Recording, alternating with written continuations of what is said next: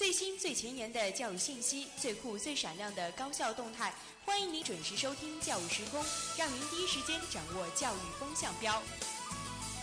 就是它了。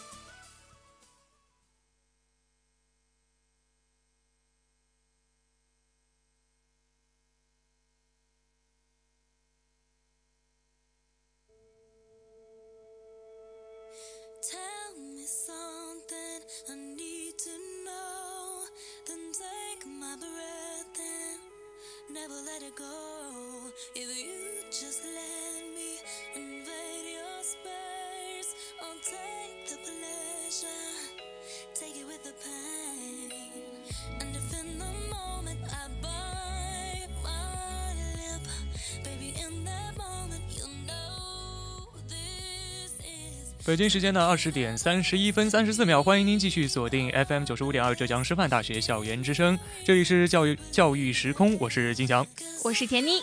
虽然说今天中午啊已经来过我们播音室做了一回报摘了，但是感觉晚上进来还是有点陌生，毕竟是过了那么长的一个寒假。对，中午读报摘的时候真的是卡的不行啊。那到晚上我们要切换另外一种模式了。好的，那我们在节目的最开始呢，还是要一起来看一下这次节目的一个主要内容。嗯，首先在第一个板块教育新闻当中，依然是要给大家带来三条资讯。第一条呢，就是浙师大的教师教育实训中心，呃，中心首次呢获批成为国家级的示范中心。没错，那第二条资讯呢是二零一五年世界大学学术声誉排行榜，中国的大学排名上升啦。嗯，那么第三条呢就是学霸巧妙占座，而且呢还是收获了祝福，还得到了一个梨作为他的一个礼品。会不会有什么奇妙的爱情故事呢？等会儿大家就会知道了。那在今天的第二个板块教育视窗当教育视窗当中呢，要跟大家说一说啊，开学了你究竟犯了什么病呢？那在第三个板块教育辣评当中呢，要跟大家说一个老话题了，但是呢，这个话题呢最近也是在热议吧，因为在两会上有所提出，那就是寒门贵子争论再起，谁的孩子上北大呢？好的，马上进入今天的教育时空。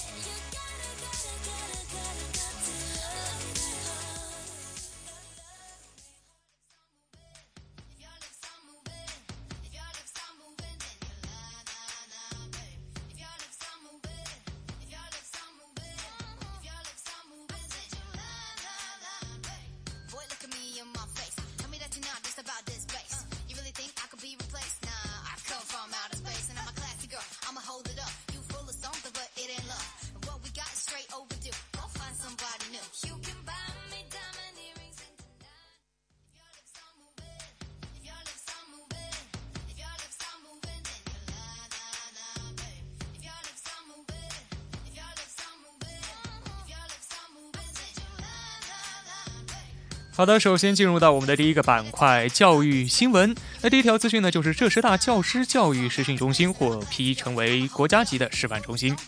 没错，近日啊，我们的教育部下发了关于批准八十个国家级实验教育示范中心的通知。那我们学校的教育教师教育实训实训中心呢，就在其中。这个呀是浙师大继信息传播实验教学中心，还有文科综合实验教学中心之后的第三个国家级的实验教学示范中心。不过我作为一个非师范生啊，我确实不知道这个我们的这个什么教师教育实训中心在哪里。田妮，你知道吗？好像是二庄吗？你有没有去过？就是在校医院的前面的北边。好吧，那里不是我的活动范围。我记得呃，我们的。学姐就是艺兴姐嘛，她当时不是参加了师范技能竞赛嘛，嗯，然后我当过几次她的模拟学生，所以那边去的还比较多，呃，那边给我的感觉就是高端。外表看上去特别其貌不扬，因为它是一个比较老的教学楼，对对对。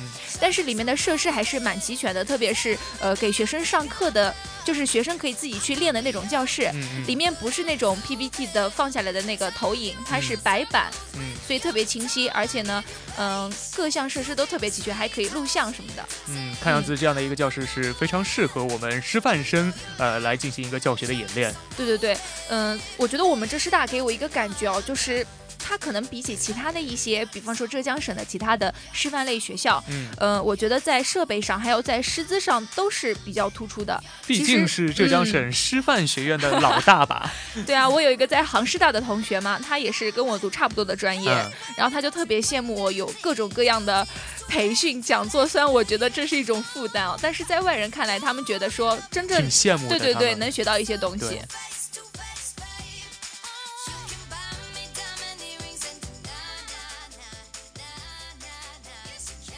那第二条新闻呢，就是关于世界大学学术声誉排行榜的一件事情啊。那在中国大学呢，它在这个排行榜上的排名呢有所上升。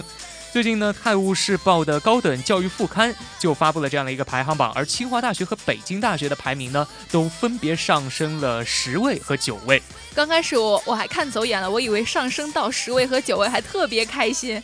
这个还需努力。对，结果发现我们的清华大学是从三十六上升到第二十六，嗯，然后我们的北大是从四十一上升到三十二，但是也还不错了，这也是体现了一个我们教学成果的一个进步吧。对对对对对。其实我呃，我记得有这样的一句话，就是清华大学的第一任校长，嗯，呃，梅贻琦他曾经说过，所谓大学者呢，非为有大楼之谓也，而是有大师之谓也。哎，说的真好。显然呢，我们中国的很多大学呢，现在已经是做到了有呃很强的师资力量。嗯，但是我觉得呃，他们似乎在这背后啊，或许会忽略掉一些东西。对，就比如说是呃，对于学生一个最根本的教育，就是立德树人的这样的一个根本吧。嗯，而且我觉得，就是纵观国内和国外的大学，我总觉得国内的大学的学生特别缺少一些活力。对对对对对。所以。感觉大学里面的课堂氛围就是非常的死气沉沉的。对对对对对，这也是为什么很多学生优秀的学生想走出去的原因。嗯，这也是中国的大学为什么不能够 呃排到这排行榜之。呃，前面的一个重要的原因吧。嗯，不过看到了我们的北大清华有这么好的成绩啊，我又不禁想到了我们的大学。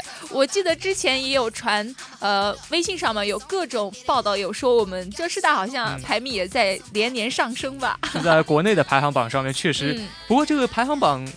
可以说是非常多吧，名目繁多的。对对，我都不知道哪个是标准和权威。其实我觉得这个世界一流大学呢，不能够光去看它的这个排行，还要看它到底为国家提供了一些什么东西。嗯，如果说呃没有达到这个目标的话，那么即使在排行榜上面你是成了这个一流的大学，那么对国家的意义其实并不是很大。对，而且我觉得作为学生来说呢，也可以不要一味的盲目的崇洋媚外啊，呃，可以选择真正适合自己的一些大学和专业，我觉得这样才能得到更好的发展吧。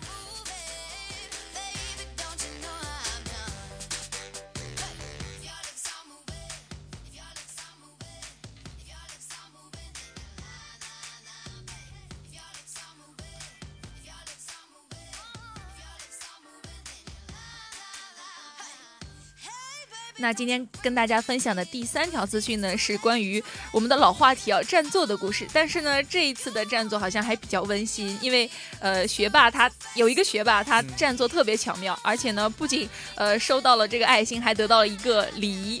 嗯，那到底是怎样一个巧妙的方法，让这样一件让人觉得非常厌恶的事情，嗯，但是呢，呃，却感到非常的温馨？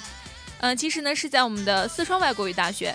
嗯，他们的国际商学院里面有一个学生叫做郝文博，我本来以为他是个男生，知道吗？其实是个女生。对对对，然后他准备考研，他在图书馆就占了一个位置，然后第二天他就发现有一个学妹就坐在他的那个位置上看书，嗯，他就觉得这学期的课本来就比较多，所以呃又要加上复习考研，不想把时间浪费在寻找位子上嘛，所以他就选择了占座。然后呢，又觉得占座本来就是理亏，又不好意思去呃赶那个学妹，所以他就给学妹留了一张纸条，跟她说。呃，说出了自己的苦衷之后呢，愿意把自己的专四资料奉献给我们的学妹。本来如果是个学长该多好呀，说不定这又是一段奇妙的爱情故事。女生果然想的都是这些哈。那最后呢，那个学妹其实也是表示了一种理解吧。嗯，毕竟这个学姐呃又要考研，而且呢课程又那么多，当然呃也是不希望自己在这个找座位上面。花太多的时间，对对对。那么这个学妹呢，也是非常理解她的这种行为，这种占座的行为，所以呢，嗯，又给学姐留了纸条。对，而且还留了一个梨。对对对，那我觉得其实呃，之前我们说到网上各种让人啼笑皆非的一些占座的行为，其实到这里反而演变成一种特别有人情味的一个故事啊。我是觉得占座的心情我能理解，但是这种这种行为还是尽量少有吧。虽然我觉得在期末的时候，我们不是常常都会因为寻找一个位子而感到特别的烦恼嘛。然后我想了一下，我们浙师大还有什么适合自习的地方呢？其实像对我觉得我们教室还是不错的，而且我们一直在寝室。哦，我是觉得在寝室效率不是特别好，因为总是让人提不起精神来。这样吗？嗯，我一般来说是边上一杯咖啡，然后两只耳朵全部塞住的那种状况。哦，那你们室友呢？啊，室友打游戏。你们室友也是够淡定的。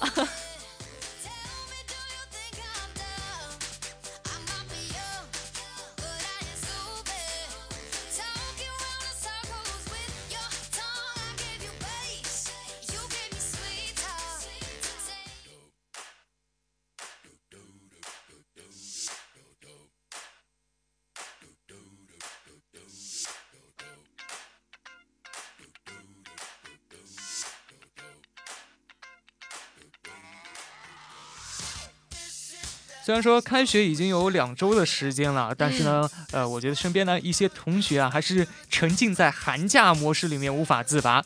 因为我们这样一个可以说是史上最长的寒假嘛，然后我们在这段时间里可以说是放纵自我吧，然后在生活方面，呃，非常没有规律性。对，像我自己就是，呃，每天都很晚睡，然后很晚起，然后每天都吃两顿饭。所以回到学校之后有点不习惯，因为要六点钟六点半就要起床嘛，然后晚上必须要早睡，因为我们寝室有一个新疆的同学，他是特别晚特别早就睡觉睡觉了的，所以不好意思去打扰他。嗯嗯。然后开学的那一周就感觉睡不着，早上又起不来，然后上课又没精神，吃饭又吃不下去。对，这就是所谓的开学综合症。很多同学都有这样的一个症状。那我们在这个第二个板块教育视窗当中呢，就一起来聊一下我们呃所有的这些开学恐惧症。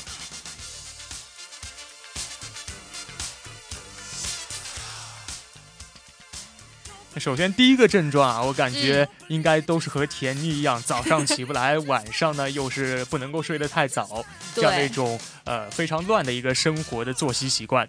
嗯，其实呢，我们的武汉工商学院啊，它就在武大、还有武汉科技大学以及湖北工业大学、湖北中医药大学和武汉工商大学这三百多名大学生当中呢，呃，做了一个情况调查，结果显示呢，百分之八十的大学生在开学的第一天就因为懒得早起吃早饭而饿着肚子听课。其实，呃，我呢，嗯，你第一天怎么样？我起的挺早的，啊啊，只不过我的室友起的不太早。然后呢，呃，其实我在寒假里面也是跟田妮一样的那种生活状态，所以，嗯，回来以后感觉自己的作息要调整起来非常的有困难。现在我就处在两种模式里面，要么就是早上起得非常的早，醒得非常早，四五点钟就醒了；要么就是到周六周日的时候，到了十点钟也起不来。哦，那我最近就没法回到一种正常的状态上。那你有没有试过就在固定的时间让自己？呃，产生那种困意，然后在固定的时间起来呢？我觉得我这样好像试了差不多有四五天之后吧，作息就规律起来了。睡不着？睡不着啊？嗯，我睡眠质量比较差。哦，那就不怪我了。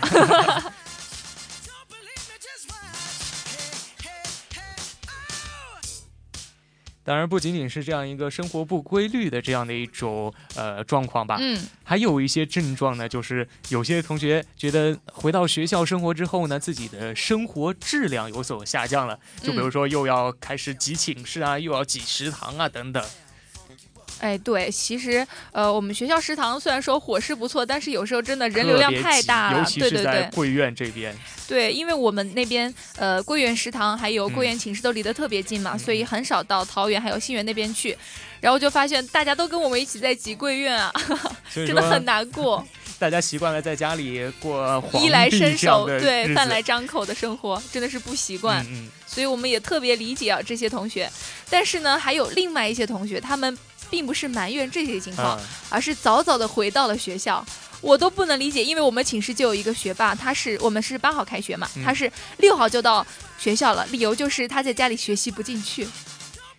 天哪，这真的是学霸，但是不仅仅是学霸吧，有一些可能呃，我感觉啊，嗯，被家长是逼着回来的，逼回来了。因为嗯，你说到节后的几天，到初三、初四的时候，嗯，那这个时候呢，你的家长就会嫌你在家了，我感觉。对我基本上回家两三天，我妈就嫌弃我了。然后有些呃同学，比方说他已经大四了，嗯，然后可能家长就会比较担心他的着急啊。对，担心他的婚事，然后亲戚也会开始问了，哎，你老大不小了，怎么连个男女朋友都没有啊？可能他们就受不了这种情况，就赶紧回学校来了。回学校可以说是一种解脱。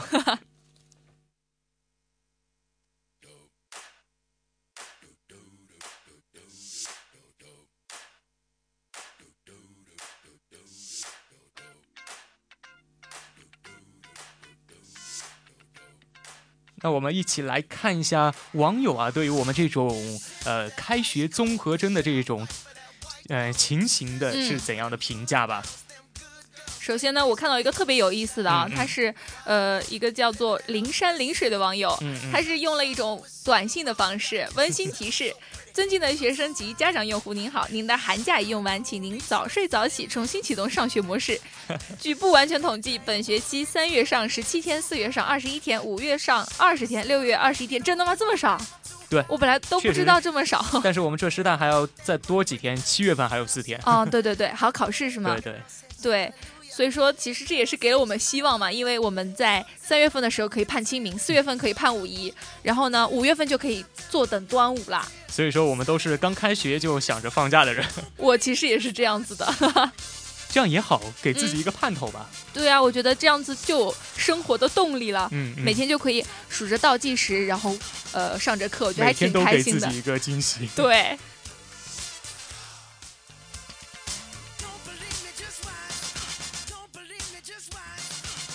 其实呢，对于这种开学综合征啊，呃，也是有很多的方法能够去。呃，得到一些解决的，嗯，就比如说一些呃所谓的专家就开始说了啊，嗯，呃，我们呢不要吃的太饱，中午呢要适当的小睡，然后呢要多喝水，睡前洗个热水澡等等这些。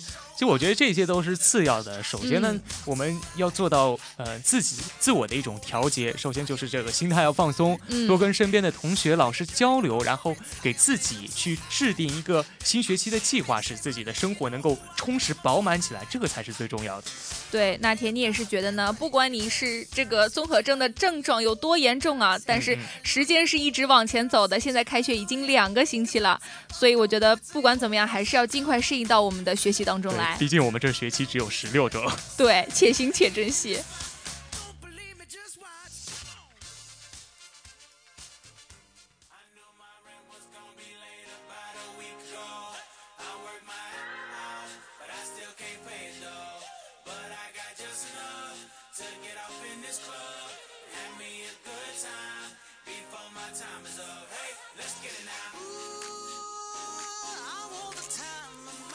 好的，接下来进入到我们今天的第三个板块——教育辣评。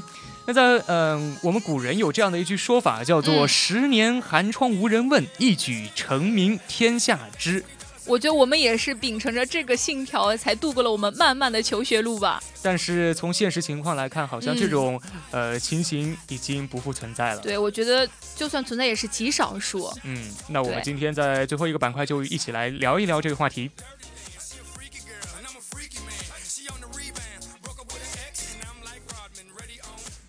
在知乎上啊，有这样的一个提问，叫做“努力就可以上清华北大吗？那如果可以，该去怎样做呢？”那对此呢，呃，清华大学社科学院的大一学生张小林给他的呃老师的课堂调查的数据，然后呢就呃得出了自己的一个回答，就是并不是努力就能够去上清华北大的。没错，他觉得呢，除了呃我们的实力之外，还有短期有运气的影响，长期呢有家庭环境的影响。我觉得这个回答其实是有一定道理的，因为你的家庭环境其实决定了你能够接触到的学习资源，还有学习的环境。对，比方说，嗯，你可以进入到一个更好的一个学校，有一个更好的师资，还有更好的人脉关系，就同同学关系，这些都是一些基础。对我个人认为，在这个求学过程当中啊，个人的努力和这个家庭的环境呢，其实是一对互补的因素。嗯，如果父母他的这个资本条件啊，或者说是呃文化的条件、经济条件等等，嗯，只要这些越多，那么你所需呃所需要去付出的努力呢，就可能会相应的去减少。但是现实，嗯，现实中呢，大多数的情况就是，农村的孩子和城里的孩子一样去努力，那么，呃，外地的孩子和北京的孩子一样努力，而后者呢，往往是能够上到清华北大的。对，其实我记得我们高中的老师也跟我们说过，如果你们生在北京，长在北京，可能你们现在读的就不是浙江师范大学了。当然，一些数据啊也是支撑的这样的一个观点。嗯，就比如说，从一九八五年到一九九五年，北大三到四成的学生是占全国人口仅有百分之二的干部的子女，而干部子女考入北大的辈出率啊在百分之二十左右，远高于其他的职业。嗯，而且呢，专业技术人员的子女在北大学生比例当中呢约为四成，而专业技术人员的辈出率是在七百分之七到百分之九，占第二位。嗯嗯。但是呢，跟他们比起来，可能我们的呃农民群体还有我们的工人群体就相对来说比较少了。嗯。因为呢，呃，占总人口百分之八十五的这么一个大量的工农群体的子女，他们在北大学生当中的比例只有四成，而且呢，辈出率不到百分之零点五。真的是少的可怜啊。对，真的是鲤鱼跃龙门，真的特别不容易。其实，在一方面啊，这个家庭、职业背景等方面的差距呢，会导致我们所受的教育。呃，机会教育机会的不均等，对。而在另外一方面，如果你去读了这些比较好的大学，呃，比如说是名牌大学啊、一流大学，但是呢，呃，那些没有读这些大学的，去读一些普通大学的人，那你们在毕业之后呢，去向就会不不同。对，所以说这会导致你们的下一辈也会面临着不一样的起点，这就是一个恶性的循环。对。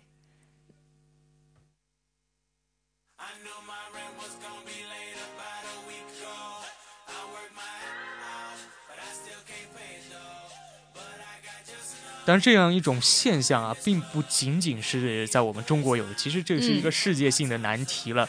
就比如说在呃美国吧，嗯，二零零八年美国精英私立大学当中，来自全美家庭收入后百分之五十的学生呢，仅仅只占百分之十二，而家庭收入前百分之二点五的学生呢，却占到了三分之一之多。所以相比较而言呢，我们的中国教育所带来的社会阶层流动更大，但是呢，这并不够，因为在现实社会里面，接受良好教育或许只是个人获得社会地位、现实现向上流动的最重要的因素，教育公平也是最基本的一个社会公平嘛。嗯，那就有一个问题了，我们该去如何去呃做到这个教育公平的一个保障呢？嗯，我觉得我们学生党也只有努力读书吧，因为我们也没有办法去改变什么。对对，嗯。但确实，呃，那从另外一个方面来说，嗯，政府其实他们也有做出自己的一个措施。对。就比如说，在今年两会上面，李克强总理就呃在自己在今年的工作报告当中就指出，要畅通农村和贫困地区学子纵向流动的渠道，让每个人呢都能够有机会通过教育来改变自己的一个命运。对，那我相信，既然国家已经重视的重视到这个问题的严重性，那呃，教育公平虽然说我们不能在短时间之内解决，但是至少可以得到一些呃暂时的缓解或者说是进步。其实从近几年的一些政策来看，就已经看到了这样一个非常好的苗头。我记得之前的节目也有做到过，好像是有专门呃发放给呃贫困地区还有农村地区一些学校的名额，就是保送到那些高校里面去。但是呃。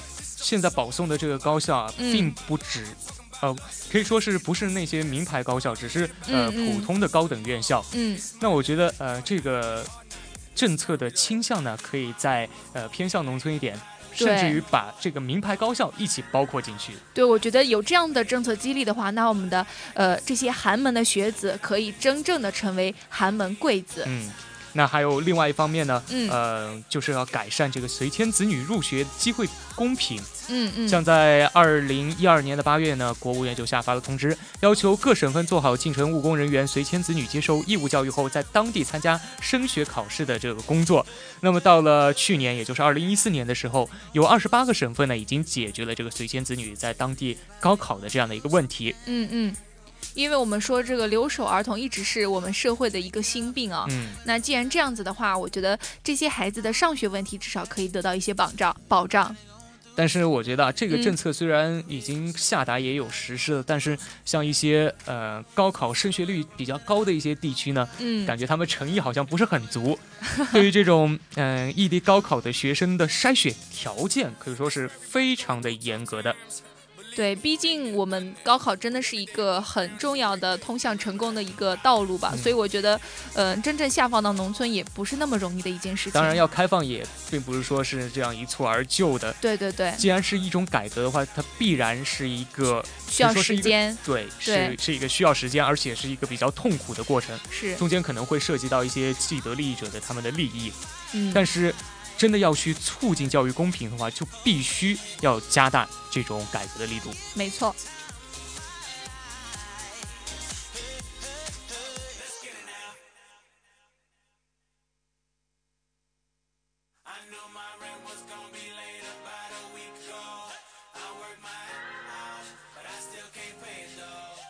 好的，那我们在节目的呃最后呢，再一起来回顾一下本期节目的一些主要内容。嗯。首先呢，跟大家分享的教育新闻里面。呃，跟大家讲了，我们的浙师大的教师教育实训中心获得了国家级的示范中心，也是一件让大家都非常非常高兴的事情。那么第二条新闻呢，就是二零一五年世界大学学术声誉排行榜出炉了，中国大学排名呢有所上升。嗯，可以说中国的教学质量确实是有一定程度的提高的。但是我们学生在选择高校的时候，也不能够仅仅的去呃参考这些排行榜，而更多的要去看一些学校实在的。东西，嗯，那第三条呢是跟大家分享了一个学霸巧妙占座的故事。他不仅收获了祝福，还得到了一个梨，还结下了一段不错的友谊呢。嗯，那么在第二个板块教育视窗当中呢，我们就一起来聊了一下关于开学综合征的那些事儿。那么希望同学们呃能够尽快的呃调整好自己的心态，调整好自己的状态，尽快的投入到我们新的一学期的呃学习生活之中。没错，那第三个板块教育辣评呢，我们我们跟金祥呢一起讨论了一下我们的寒门贵子啊，这条路是不是真的好走呢？我们在这里也是期盼我们有更多的寒门贵子能够涌现出来，我们的中国教育也能够越来越公平。